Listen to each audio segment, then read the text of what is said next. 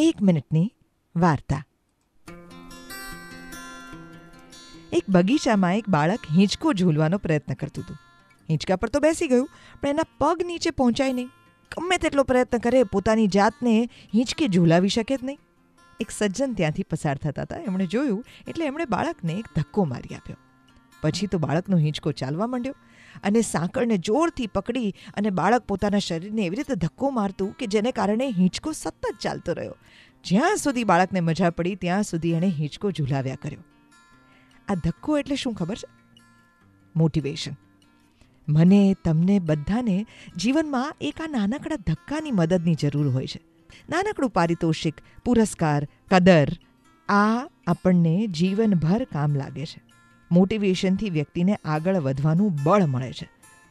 અને રોજે રોજ એની જરૂર હોય છે. નાના નાના કામમાં પણ.